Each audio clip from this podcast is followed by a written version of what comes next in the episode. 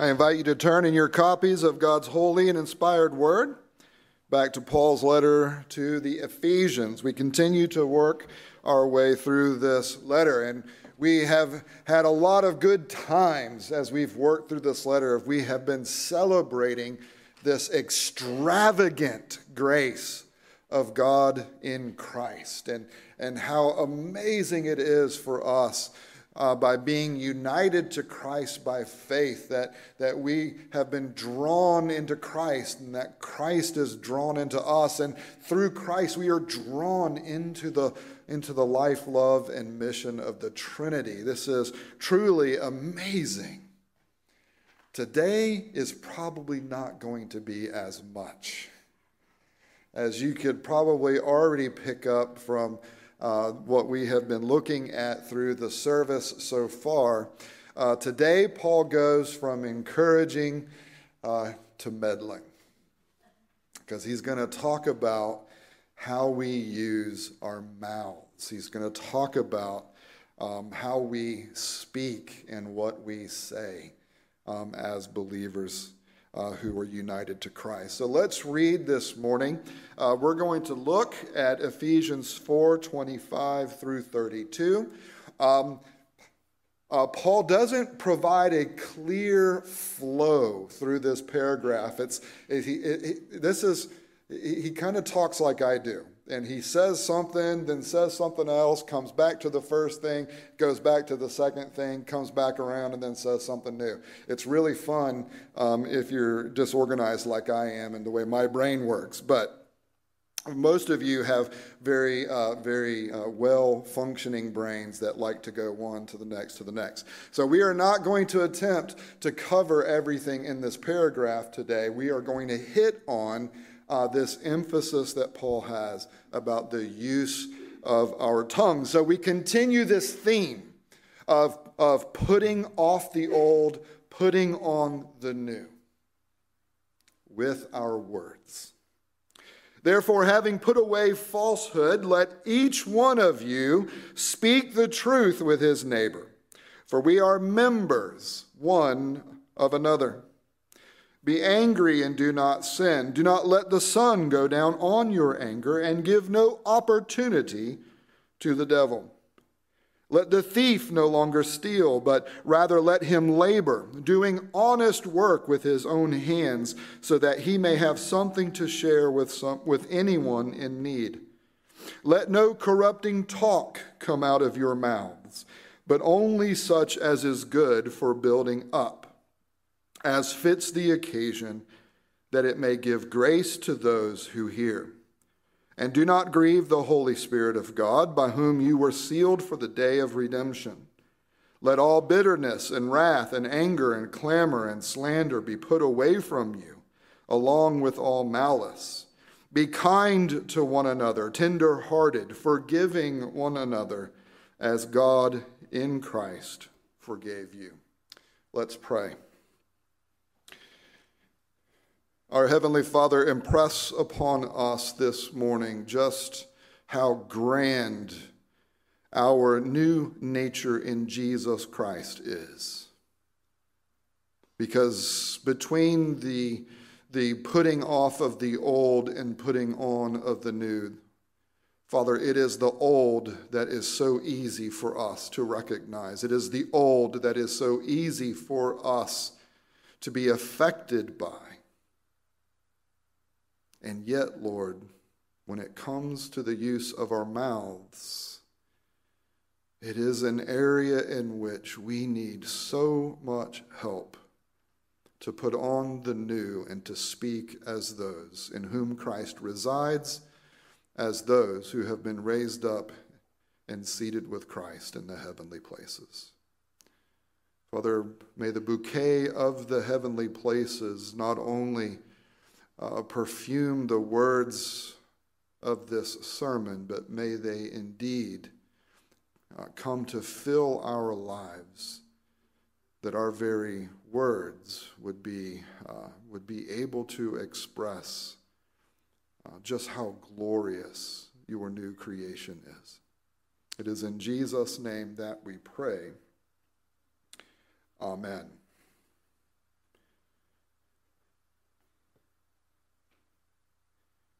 Why such a big deal about words? Why such a big deal about speaking? Why is this the first specific sin that Paul addresses? Do you realize that throughout this letter so far, Paul has been speaking in these very broad generalities, and he has been doing so on, pers- on purpose because he is trying to communicate this, this breadth and depth of, of what it means to no longer be in Adam, but to now be in Christ. And with the calling that we have to live as those in Christ, empowered by the eternal grace of God to live up to who he counts us to be in Christ. With every bit of fuel, with every bit of encouragement, with every bit of capacity and grace, he gives us what we need before he tells us what to do with it. And very specifically now, he is starting to delve into details for us. For us as new creatures in Jesus Christ. And the first thing he does is he talks about how we speak and the words that are spoken. Why such a big deal and such an emphasis on words? Well, in the film adaptation of uh, John Patrick Shanley's play, Doubt a Parable, if you've seen the play or if you've seen the movie, it is a, there is a very powerful presentation of why there needs to be such an emphasis upon words. What happens is there is this woman uh, who has been gossiping about a man that she doesn't know. And she is Catholic, so she goes to her, her Catholic priest and, and tells him, I was gossiping about this person. But then she asks her priest, is gossip a sin? You know, is it a big deal? So he tells her, here's what I want you to do. I want you to go home. And when you get home, I want you to grab a pillow and I want you to go up to the roof of your apartment building. And when you get up to the roof, I want you to take a knife. I want you to cut the pillow open and I want you to shake it. Once you've done that, come back and see me. So she goes home, she grabs her pillow. Uh, this is set in the in the fifties, if I remember correctly. Um, and so she takes her feather pillow up onto the roof. She cuts it open. She starts shaking it violently so that everything will come out. And then she goes back to her priest. And he says, well, tell me, what happened when you did that? And she said, feathers. Feathers everywhere, and the wind picked them up, and they just scattered. And he said, good. Now go back and pick up every one of those feathers. That's right, Keith. I wish y'all could have seen what I just saw on Keith's face. You can't do it. It's impossible. And she says that to her priest. It's impossible. I can't find all of them. The wind took them. And he said, that is gossip. And it's not just gossip. It's every and any word that comes out of your mouth. Here's the good thing. Not just the bad words, but also the good words. Words are powerful because they have their origin in the triune God himself. The first words that are spoken into this creation are God's words. Let there be. I know we're Presbyterians, but we can talk in the service. Let there be. And there was light. This creative power of God's words to speak something into existence. And the rest of the creation week, he goes through more details in which, if you were to sum up the details that come after let there be life, the, the, the summary would be let there be life. Let there be light and let there be life. And within this light and within this life of God, as, as he is creating and as he is structuring and as he is, is filling what he is doing, he creates man in his own image. And the only thing in that creation week that we are told of that there that also reflects God's ability to speak is Adam. None of the other creatures could speak and use words. It is only Adam who is created in God's image. And do you know what the first word of man is within creation? Whoa. Not Fonzie. But Adam sees Eve as God has made her. And as God now, like a father, walking his bride down the, the aisle to, to her husband, God brings her before Adam, and Adam's initial response is, whoa. This is someone who corresponds to me. And she says, you had me at whoa. Actually, she doesn't say, say anything there. But she does speak in Genesis three. And what's interesting is that in her first words that she speaks, she has the truth of God, and yet it's a little bit muddied. She adds just a little bit to what God has said. God has said, you may freely eat of all the trees of the garden, but you must not eat of the tree that is at the center of the garden, the tree of the knowledge of good and evil. And, and as the serpent comes and is tempting Eve, she says, well, God said that we can freely eat of any tree of the garden, but of the tree of the garden in the center, we are not to eat of it or touch it. She adds a little something there. We don't know where it came from. More than likely it came from Adam himself, who as a man probably even then wasn't a great listener in terms of listening to God, and he probably wasn't a good communicator even back then. But she adds just a little bit. And, and what happens is that light of God's truth, as something gets mixed in just a little bit there, that light of God's truth does not get to shine fully for what it is. And the result in her life and in Adam's life and in ours is that that life is lost. Sin enters into creation and it enters into humanity.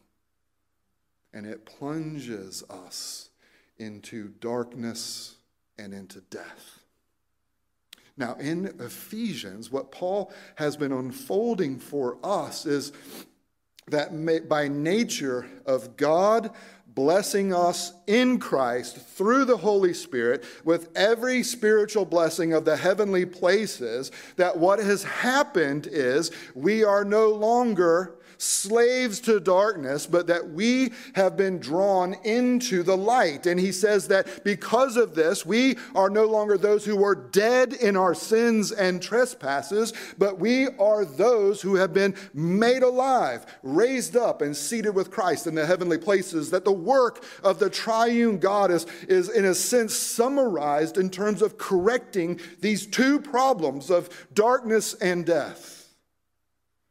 And in Christ, you are in the light, and you have truth, and you are alive. And but, but Paul prays, if you remember from chapter one, he prays that our heart, the eyes of our hearts would continue to be enlightened all the more, because the light that we have seen in Christ, we do not grasp in its fullness yet. And so we have to continue to be enlightened more and more and more to the light and life of God that is present within us through the union of Jesus Christ.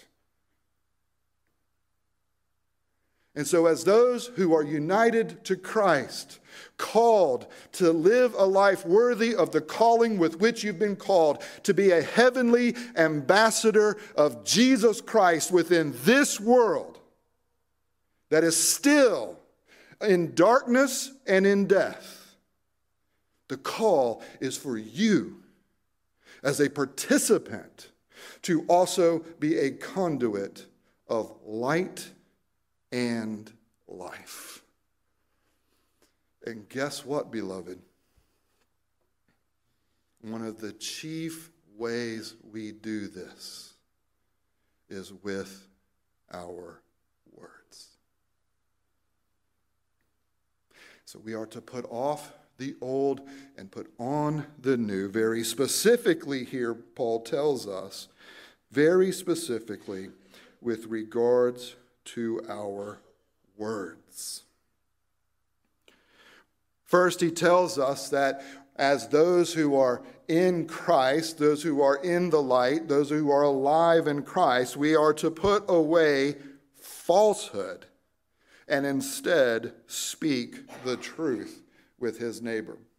Now, very specifically here, Paul seems to have in mind the fellowship within the local church.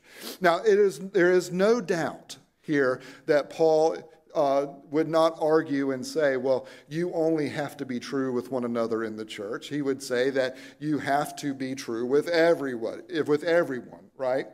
There, there, I'm pretty sure there, there may have been like a command that was provided to God's people. Um Pretty sure there was, about not bearing false witness about your neighbor. What's interesting is even in that command, going back into Exodus twenty, where God first provides the Decalogue to his people, he calls his people not to bear false witness on the basis that they have been redeemed from bondage and slavery in Egypt, and they have been freed from that to be his people.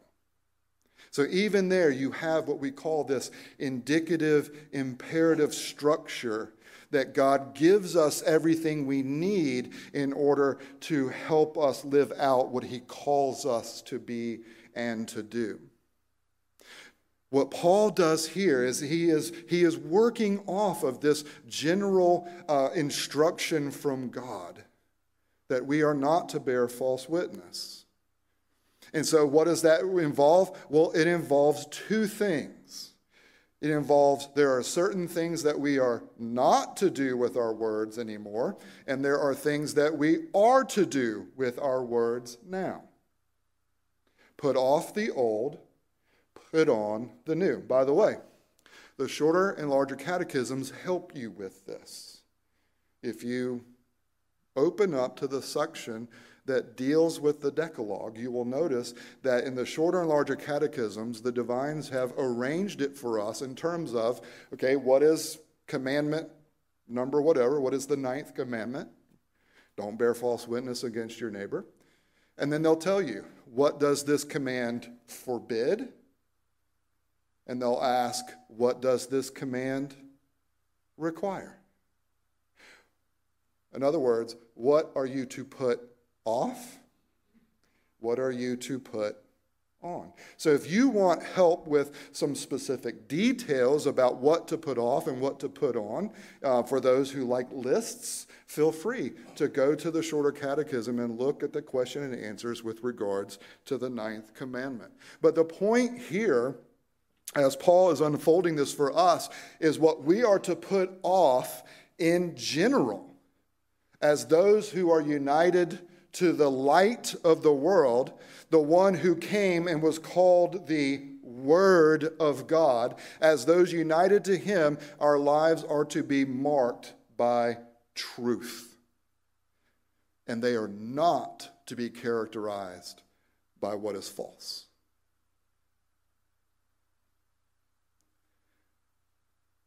This is so difficult. We live in a culture right now that whether it is spoken, whether it is digital, whether it is print, we live in a world in which lots and lots and lots of words are being used on a moment-by-moment basis. And because of social media, we live in a world in which everyone's words are getting the opportunity to be out there. There's a problem, it's not what we're talking about today, but where everyone's words are also starting to be seen as being equally valid, as if there are no specialists, as, as if there are no people who might have a better understanding of something. But in addition to this, we also live in a culture right now that is absolutely polarized. And what this means is that there is nowhere that you can go in cable news, online, or even among your friend groups, where the absolute truth is known and is the only thing being spread.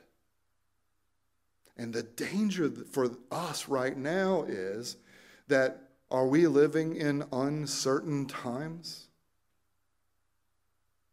I don't know about you, but they have felt uncertain to me. And has there been a trusted source that has been right about everything? No. And that includes me. I've gotten some things wrong. What happens is when we open ourselves up to these different sources, especially when the sources we are opening ourselves up to are political by nature, and our echo chambers by nature, when we take that information and interact with it uncritically and just start spreading it to the people with whom we talk, beloved, I'm telling you, you are spreading feathers into the wind. When I do this, and I do it, this has been a horrible week, by the way.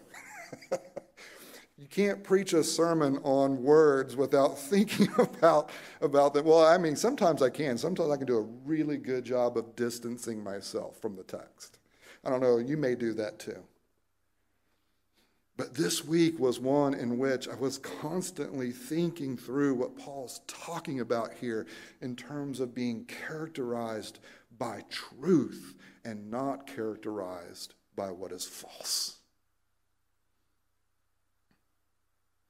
And what makes this so difficult and challenging, beloved, is quite often the way that we are interacting with these things is, is very similar to the way Eve interacted in the garden, where we get some of it right, but even what we get right often is also tinged by something that's not right. What Paul tells us here is that we are to be a people marked by what is true because we are united to the one who is truth. And this means, beloved, that we are to actually put effort into cultivating truthfulness. We are to put on, in a very intentional way, a desire, even to the detail, to be truthful. And we are to, in the power of God's grace, as those who are no longer in Adam, to put off the old Adam in terms of the falsehoods that come with being dead and in darkness. We are to put falsehood away. We are to cultivate truth. And if you are going to do this with your neighbor, if you're going to do this inside this church, beloved, it has to begin by you doing it inside your own heart. I think many of us open ourselves up way too freely to things, to sources, to ideas that get in the way of cultivating truthfulness. Because what is the temptation of not being marked by a, a, a, a pure approach to truthfulness? What is the temptation? Well, information or knowledge, right? As N B C has loved to tell us for years in the after-school specials, knowledge is power. Ideas move things. Ideas form things. They, they move things. They, they bring with it either inaction on certain things, or they bring with it action on others. Ideas are not stagnant. They are not neutral. And there is nothing neutral within this fallen world. It is either true or it is false. We may not always be able to tell what is the truth and what is false, because we are, as we talked about a couple of weeks ago, we are still in the process of being sanctified in the renewal of our minds. And even as believers, we can still interact with the truth and attempt to suppress it in unrighteousness. And so there is a deep, a deep need for, for humility in us when it comes with interacting with the truth. There is a deep need to be humble as we are interacting with the truth that we believe God has revealed in His Word, but especially that truth of God that He has revealed through creation. And that humility, it, it needs to be expressed in terms of guarding our own and guarding others' consciences, as Article twenty of the Westminster Confession teaches, with regards to the liberty of conscience. We are to be careful with ourselves so that we can be careful with others. Because when we are not careful, notice what he says. When we are not careful, verse twenty-nine, there is corrupting talk that will come out of our mouths. It is decaying talk. It is the talk of death. It is the talk of darkness. It is the talk that shrouds the truth. It is the darkness that corrupts the truth. It is the darkness that wounds other people, including wounding our own hearts when we open ourselves up to corrupting talk. This doesn't simply mean you shouldn't cuss. It certainly means to speak with a clean mouth.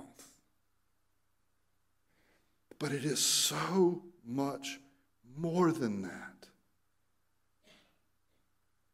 We can take the truth and use it in a passive-aggressive format, in which we can take the truth and use it as a hammer to hurt someone instead of using it as, as, as the, the, the, the revelation of the light and life of Jesus Christ to build them up.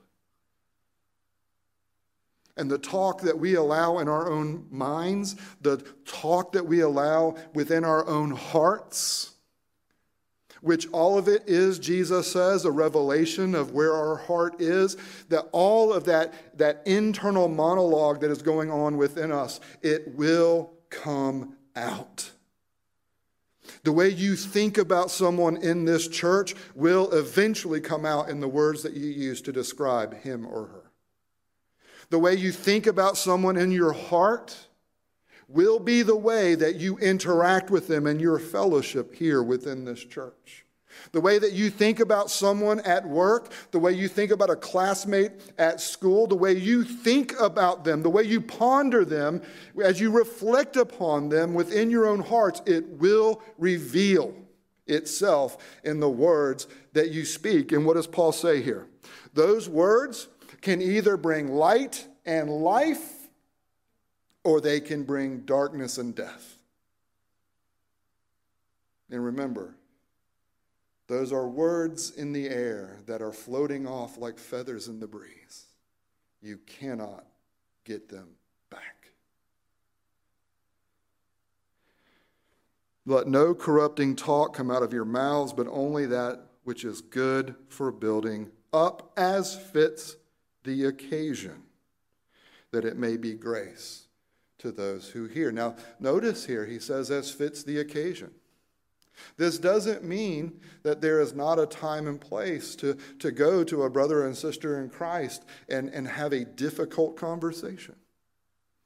This doesn't mean if that, that you are only to say nice things and that we are to walk around with our heads in the clouds and that we're not supposed to observe the, the, the evil that is still going on in our hearts or the evil of our, of our neighbors' hearts that is expressed through their words. It doesn't mean that we have to be naive and stupid.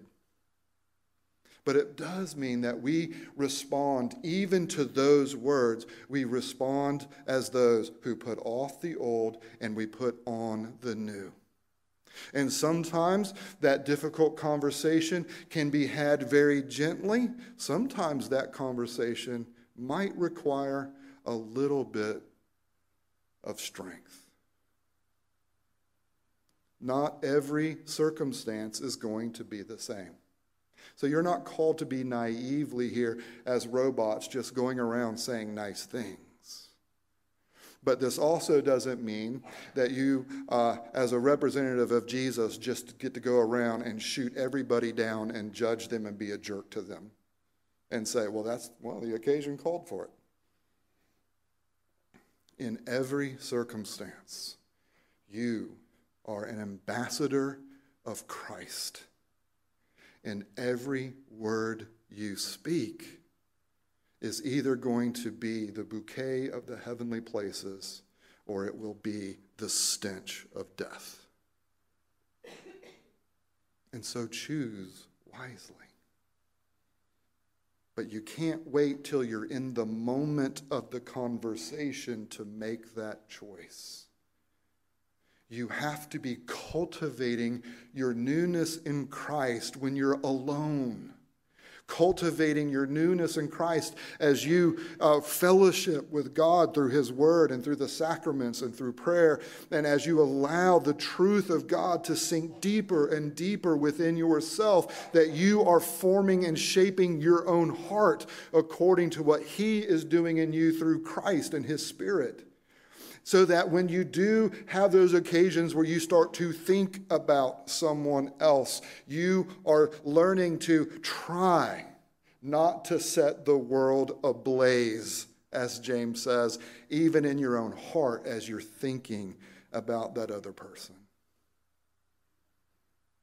That way, when you are actually interacting with them, you can do so as one who is promoting the truth and the grace that they need to build, to be built up further into Christ.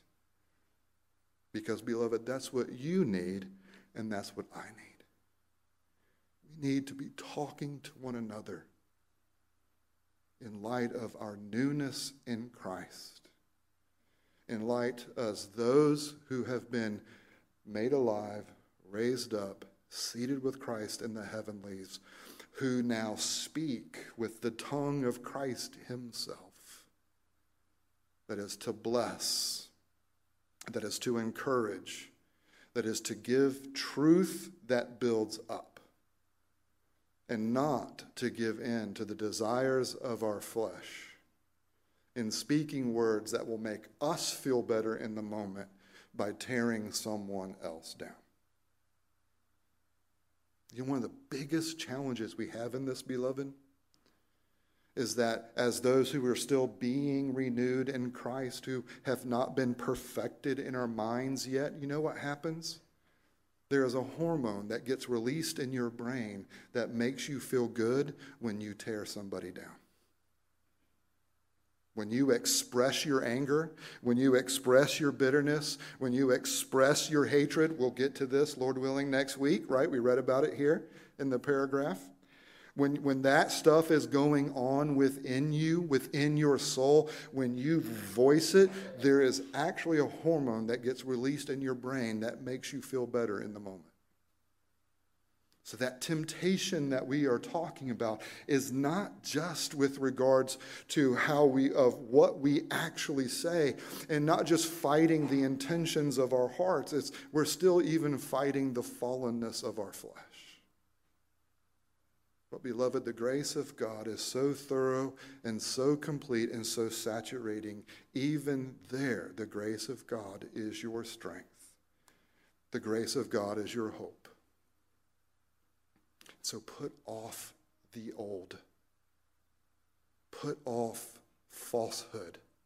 Put off using words uh, to empower things that aren't true.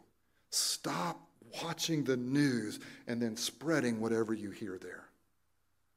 Quit it. I have to quit it, so you have to do it with me. I need your help. Don't let that be the way you interact with information within this world. Caution yourselves and focus on the things that we know to be true.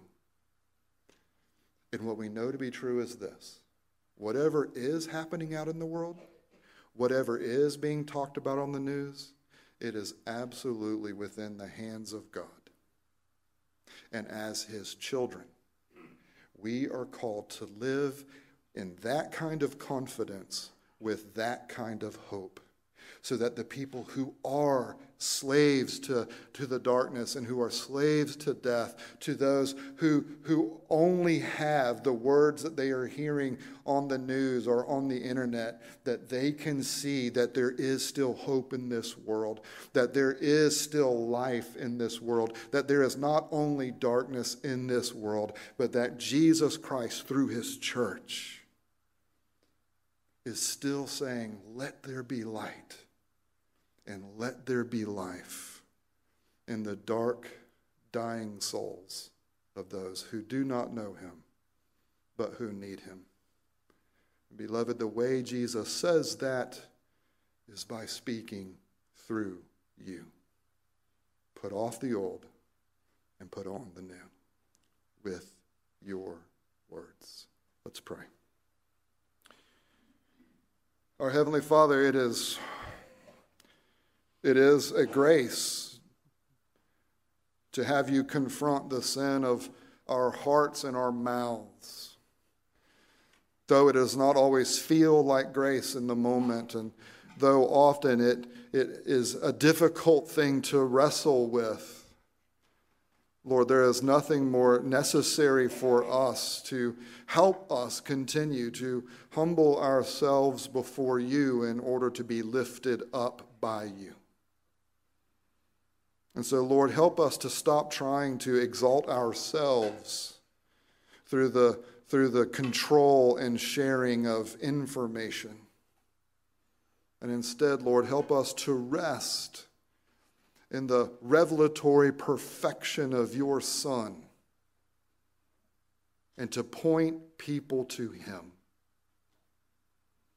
Oh Lord, give us hearts today that, that break for people who are in darkness and death.